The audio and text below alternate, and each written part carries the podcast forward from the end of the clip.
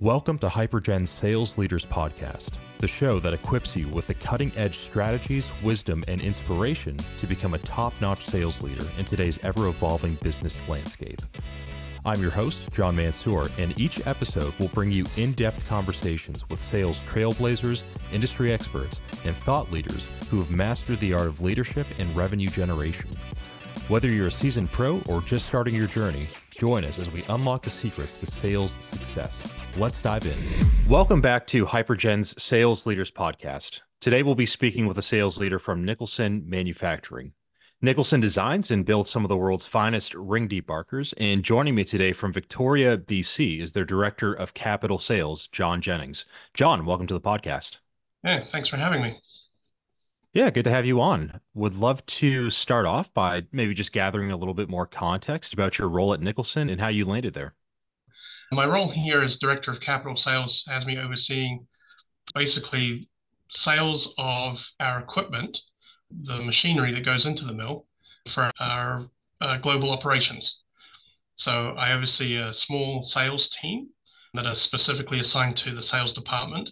And then we have a whole bunch of service slash um, regional managers that are a dotted line to me. So those guys are more in the field on a day by day basis, whereas the sales guys will take over some of the more complex issues. But yeah, our reach is primarily North America, Europe, but we've got machines all over the world. Yeah, and then we've got an aftermarket director that looks after service and, and part sales for the, for the equipment after that. But mine is basically getting that Toyota into your into your garage and, and then passing it on to the aftermarket department. Okay, yeah, that makes perfect sense. And would be curious too about your sales career in general. Love to ask all our guests guests why sales. Was it something you chose from the get go? Was there a reason for it? Was it by accident? Maybe a little bit more serendipitous, or what did that look like? Purely by accident. I left school in New Zealand and became a car mechanic. And then through an evolution of car mechanics, the big overseas experience, you travel overseas. I went from New Zealand to the UK and moved into aviation. Through aviation, moved into continuous improvement, took me to oil and gas, but all in technical background type stuff.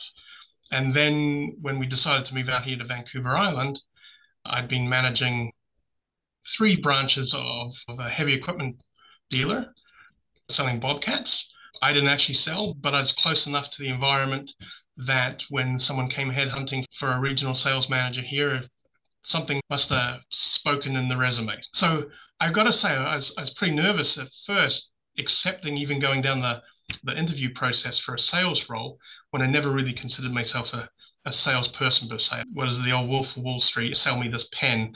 Has never been my shtick.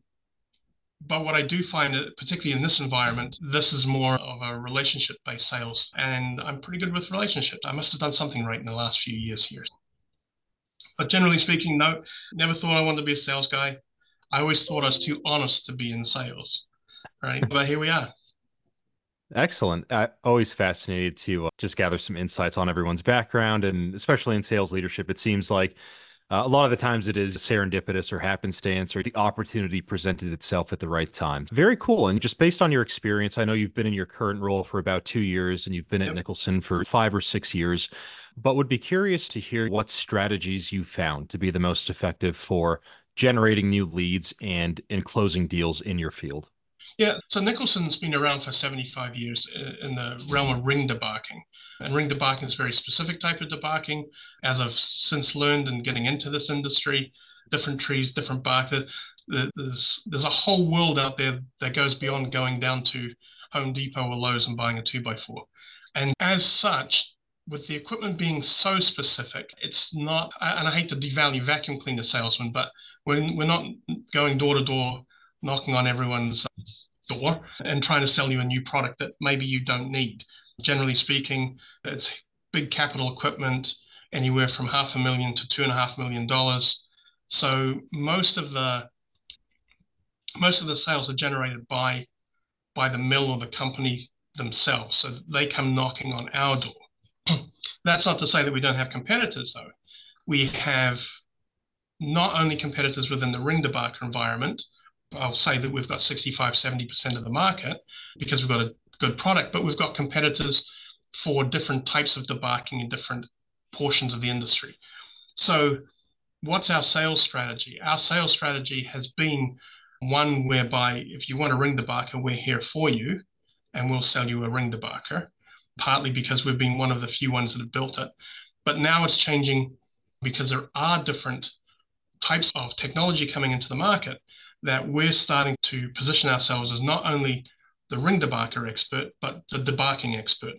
And so I'm pushing my guys to say, hey, look, just because a customer doesn't want to ring debark, it doesn't mean that we shouldn't be talking to them. Because eventually you have a customer that might have three, four, five, 15 different mills. They might have board mills, they might have laminate mills, they might have paper mills. Somewhere along the line, that customer may or may not need our type of ring debarker.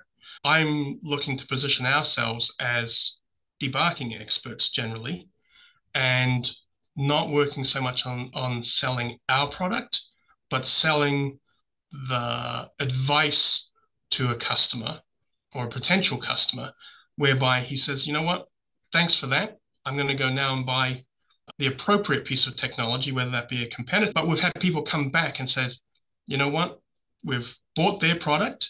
They did a great job, but you were the guys that pushed us in that direction.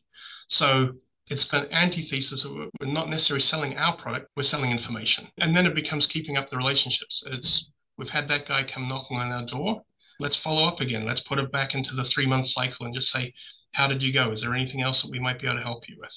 We've got a lot of contacts within the industry. So you're not just buying our product, you're buying an infeed and an outfeed deck. Uh, you might be buying a sawmill as well, and we can put people in touch with those people. The partnerships that we're building up with those other companies and the ability that we give them to work with us more easily means that if we've got someone going up to buy a sawmill, that integrator may say, actually, you know what, Nicholson's got really good debarkers. I like to say that I like to be competitive in the marketplace, but I don't want to be combative. And if someone else has got a better product, then we'll say that. But then how do we take that? We take that into our own engineering department and say, how come we're not as good? So those are some of the strategies that we're using right now or trying to develop. Because uh, up until now, we've had a good product. I worked for Mercedes Benz and BMW. I remember it was early 80s selling Mercedes Benz or, or, working on Mercedes Benz, but when they were selling them, they used to say, We need a cup holder for the American market. And the Germans would say, Cup holder? You don't need a cup holder. You're driving it, you're not eating in it. Lo and behold, there's probably half a dozen cup holders in the Benz right now. So we need to adapt. We need to drop the arrogance of being a company that's had 65% market share for 75 years. So we need to evolve too. Yeah, that I, I love that point too, and and it, it almost flows very naturally into the next question I was thinking of, which and you've alluded to it to an extent already. So if there's a little bit of overlap, no problem at all. But when it comes to staying up to date on industry trends and changes, would be curious how you stay on top of that, maybe from a preemptive approach, and and how you incorporate some of those changes, adaptations, that knowledge basically into your sales strategy. So that's an interesting question too, because right now, this is something that we're looking for 2024. Uh, trees haven't changed much in centuries, right? However, the technology is changing and it's changing very quickly. As I said, we, I, th- I, think we had a degree of arrogance about us recently that the rest of the mill is there with lasers and scanners. And I'm not sure if people appreciate, but when a log comes into a mill, in some cases, it literally goes through a CT scanner. They assess the log. They determine how much product can we get out of it, whether it's two by fours, four by sixes, and then it gets parked off and driven out into a log yard again and left there. Three months later, that comes back in.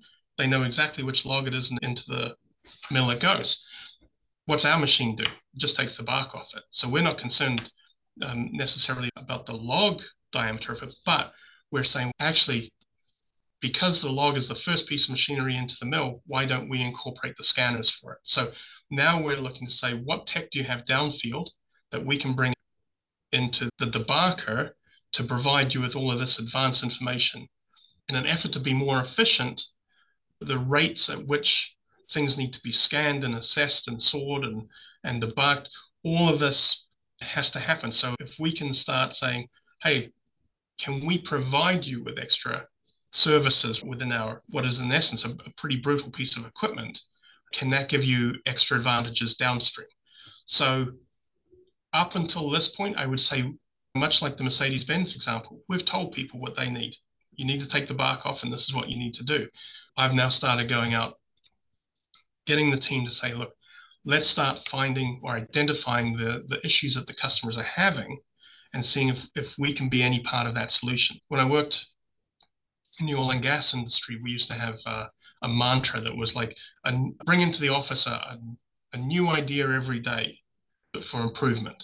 In many cases, we're not all Da Vinci's, we're not all inventors, but we, on the other, on the flip side, we can all identify when something hasn't gone. And so I'm now saying to the guys, rather than trying to come into us 50 years ago, we were the inventor, we produced the product. But now we need to say, how can we evolve our product? And so the question then becomes, what problem can we solve for you? Do you have problems? Give me your list of problems and let's see what we can identify and check off. So that's the evolution from selling a new physical product. But the next phase too for us is we've got a product that is worth, like I said, let's say a million dollars, but we've got a product that lasts for 20 to 30 to 40 years after that. And we've got aftermarket consumable sales for those next 25 years. Now, one of our big issues is facing competitors in the aftermarket industry that they don't have to invest in a $2 million piece of equipment, but they might be selling a few knife tips or O rings and, so on and so forth. How do we keep those guys from basically eating into us for the next 20 years? So I, I look at it as saying, not only is my capital sale going to be for the piece of equipment, but let's encourage them into almost a subscription service for parts and service going on to that and recapture our guys keep going in there on a regular basis. So it's not just selling your toyota it's selling the toyota and the service to go with it. But it's challenging uh, for sure. Uh, regional markets you get pirates in in asia knocking off parts but so again it's convincing people about the quality of our product as well so we've got a lot of facets a lot of areas that we can work on in the sales avenue with us. That I don't think we've exploited in the past because we've been a little fat, dumb, and happy before or up until this point. Yeah, absolutely. And appreciate the insights there. When it comes to your sales process as well, would be curious to hear. I, I know you mentioned that a lot of the clientele come to you, but as far as keeping in touch with other prospects and even clients for those upselling natural maintenance uh, in all of that as the years go on what do you find works best keeping in touch? What strategies methodologies whether it's a frequency or even tools from a technical perspective that you incorporate? I would be curious how you continually refine that sales cycle yeah everyone's heard of salesforce salesforce drives our, our sales department and our contacts but the the biggest thing in this industry is getting in front of the customer. They're very much relationship based. They love to see you. I will say the industry is one where it doesn't get a lot of, it's not a sexy industry to be in, so to speak. So people see sawmilling and they still think that people are cutting down with chainsaws. They don't want Johnny going there. They want him going to uni uh, and getting an engineering degree but I'm trying to convince people to say, hey, look, it is a very high tech industry and trying to encourage some youth into it. So the problem that we have now is we've got a lot of aging employees in the mills, a lot of people that are, that are touching 60, 65 years old. And all of these people all lived and breathed coming in, having a cup of tea type thing. So we still need to have that in the face contact level. As the the environment will change and it'll get younger, then we can do more Zoom meetings and, or, or phone calls. Or but as it stands right now, we are very heavily centered on making sure that we get into the mills on a regular basis. And our service technicians, our sales guys are, are, basically set up on regular routes. The, the, the issue that we've got to a certain level is there are not that many um, mills being built in in your own backyard sort of thing. So we do have a, a limited client base, if you will. We do tend to generally revisit the same guys over and over again. And if we've got market share of 65%, the other guys have got 35, typically speaking, because of the relationships that are being built up, you don't get an entry into other 35 unless there's a change in personality. We've got guys here that absolutely they can't step foot on a mill, but just be, because of the relationship strains that they've got. But then you'll find mill manager will disappear, he might age out, and a new guy comes in. So we can't not let those contacts drop. But it's very difficult to even encourage my guys to say, you gotta you gotta swing by and just knock on the door for you know, which is it runs counter to what I said about the vacuum cleaner salesman thing. But no, it's too easy for our sales guys to be very comfortable with the people that they go and visit. So frequency wise, we like to get in front of people at least. But the the part sales, our, our aftermarket team will be in touch with these guys uh, sometimes on a weekly basis at lower levels. So it's a coordination of our front desk staff, our sales guys, and even the strategic level stuff with whether it be engineering or what regional market might we be going after. It really is ear to the ground type of stuff in, in our environment. That makes perfect sense. And would be curious too to explore the boots on the ground day to day aspect of your job, uh, mainly for the benefit of our listenership who are sales leaders such as yourselves across industries, and even for the founders who tune in as well. As far as how you manage the day to day, especially when it comes to communication between departments, how you relay that from sales to marketing to engineering development, and what that looks like either on a daily, weekly, monthly basis would be really curious to hear basically how you run things. Yep.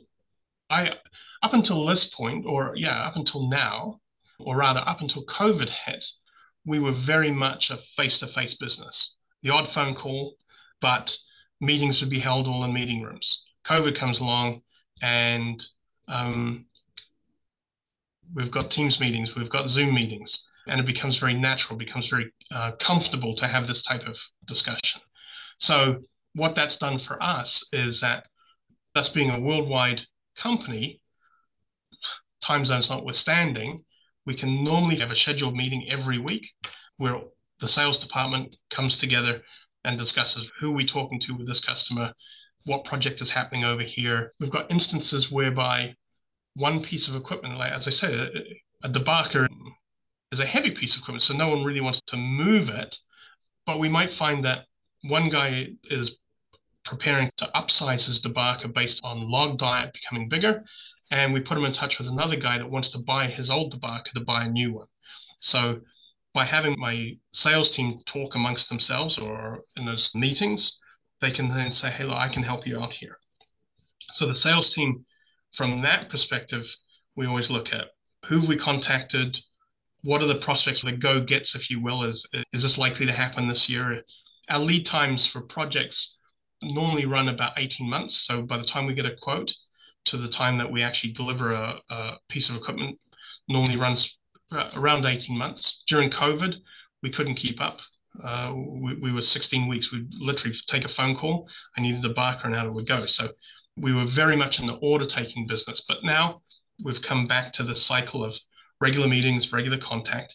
And then we take from that, we go cross functional and we take it into the aftermarket teams and the engineering teams. And so down the pipeline, we've got these things. Supply chain had been a huge issue for us.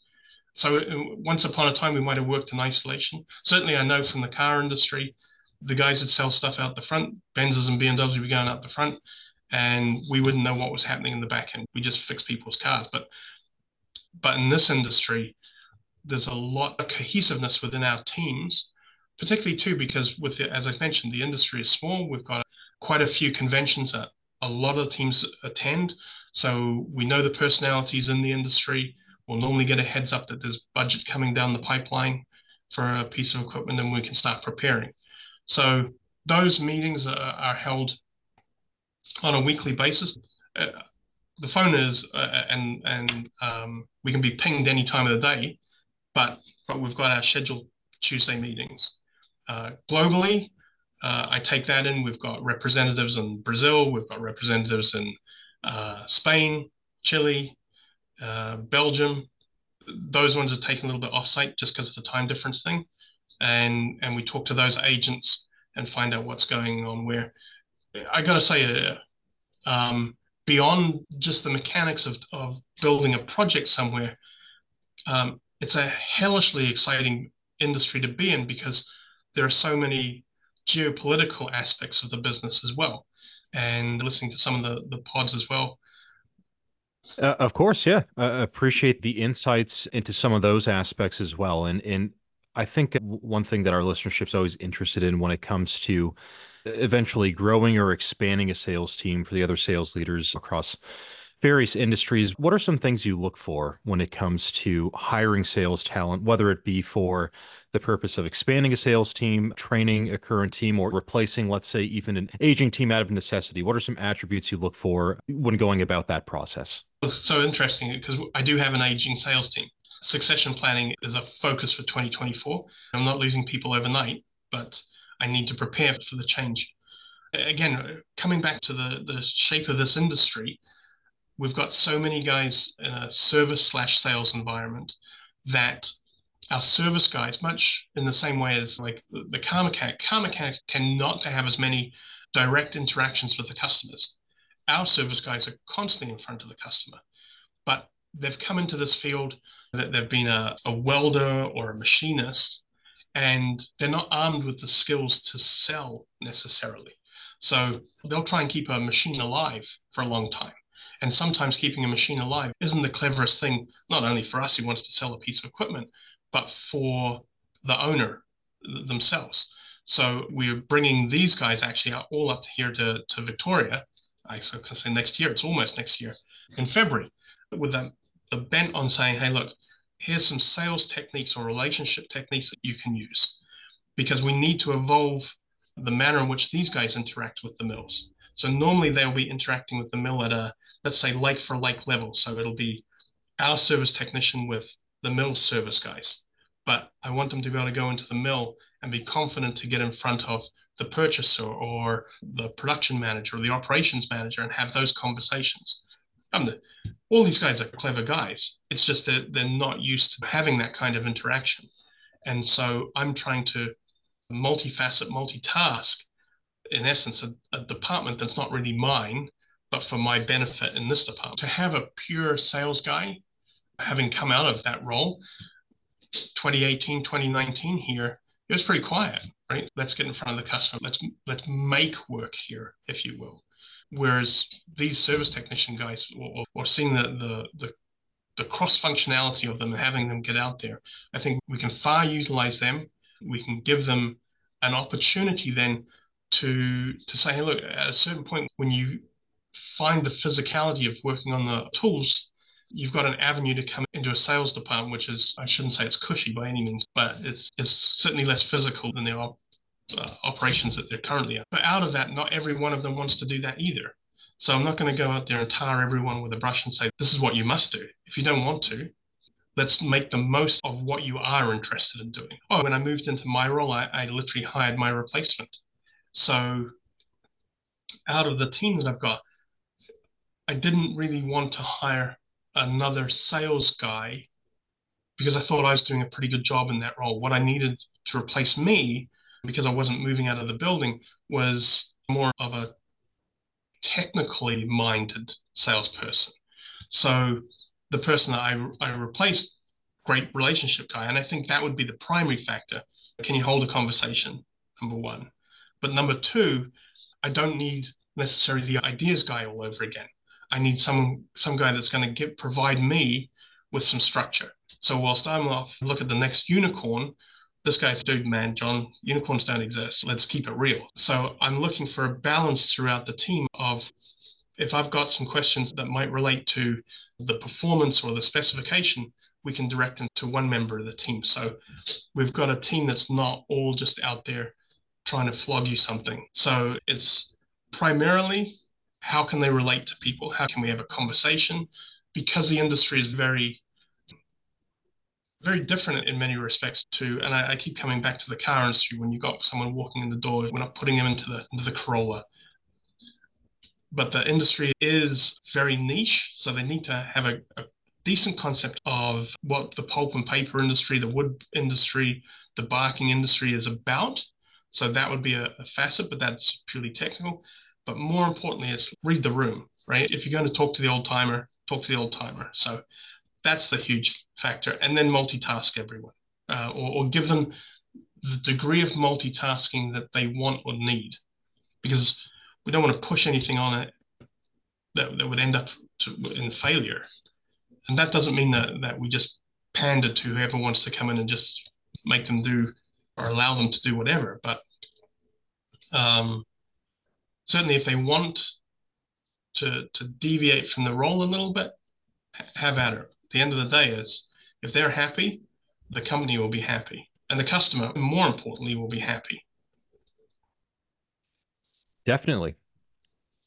That's great. And yeah, I think there's a lot of key points in there that our listenership would be pretty interested in. And even projecting ahead a little bit, I always like to ask when it comes to things or events or challenges that you see facing your industry in the coming years, if any, would be interested to hear about how you anticipate or can maybe like preemptively adapt to to handle some of those. Yeah, so I will say we're I, I touched on it a little bit. It's getting people into the industry. I mentioned being or wanting to position ourselves as, as the debarking expert in the world, but I also want to position ourselves in, in one of two ways. The industry is an exciting industry for young people to to be looking at and considering from a technology perspective, from a an endurance perspective because uh, as the world swings a little bit more, and, this is going to sound like a bit of an oxymoron, I think, or, or it's going to be counterintuitive.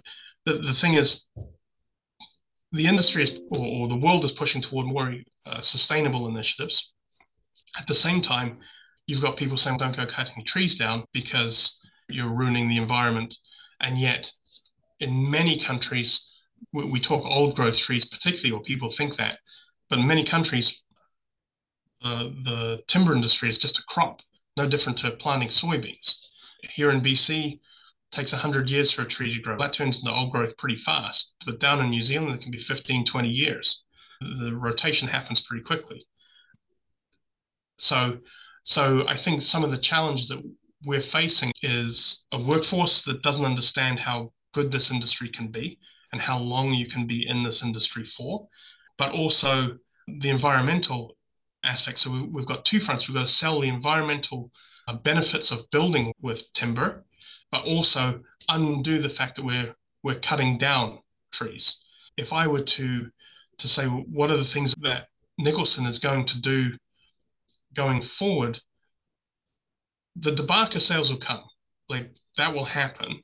We need to start selling against the challenges of are we going to have someone to actually build our debarkers in this industry if everyone decides they want to go off and write code for Call of Duty or sell stuff on Amazon, right? We also need to to appreciate that in order to build an environmental home, we're going to have to we're going to have to plant and cut down trees. So if I can get us out into the the public's mind to say this is a a good business or a good area segment of the industry to be in that's doing good work for all the right reasons, that'll be a benefit for me. So we always have cyclical industries uh, or, or, or, a cycle of valleys and peaks. So I don't see those as challenges because they happen. They've been going on for you know, 50 years. The reason I, I also don't see it as a challenge so much is though I want to level those troughs out a little bit, I think we've got some initiatives in place, such as the ongoing subscription service for parts that we can offset to make sure that our dips don't get quite so deep. So the biggest challenges for me are workforce challenges and that environmental aspect. The economic ones I'm not as concerned about because they've always been there. So I don't see it as a I don't see it as a challenge in the form of a threat. I see it as a challenge in the let's see what we can do better. So they're improvement opportunities rather than challenges. Absolutely. John, it's been great hearing about your sales leadership experience and all the insights that that you've brought to the table. I think it's been very interesting and I want to thank you so much for hopping on the podcast. Yeah, thank you very much. Really appreciate it. It's fun. Amazing.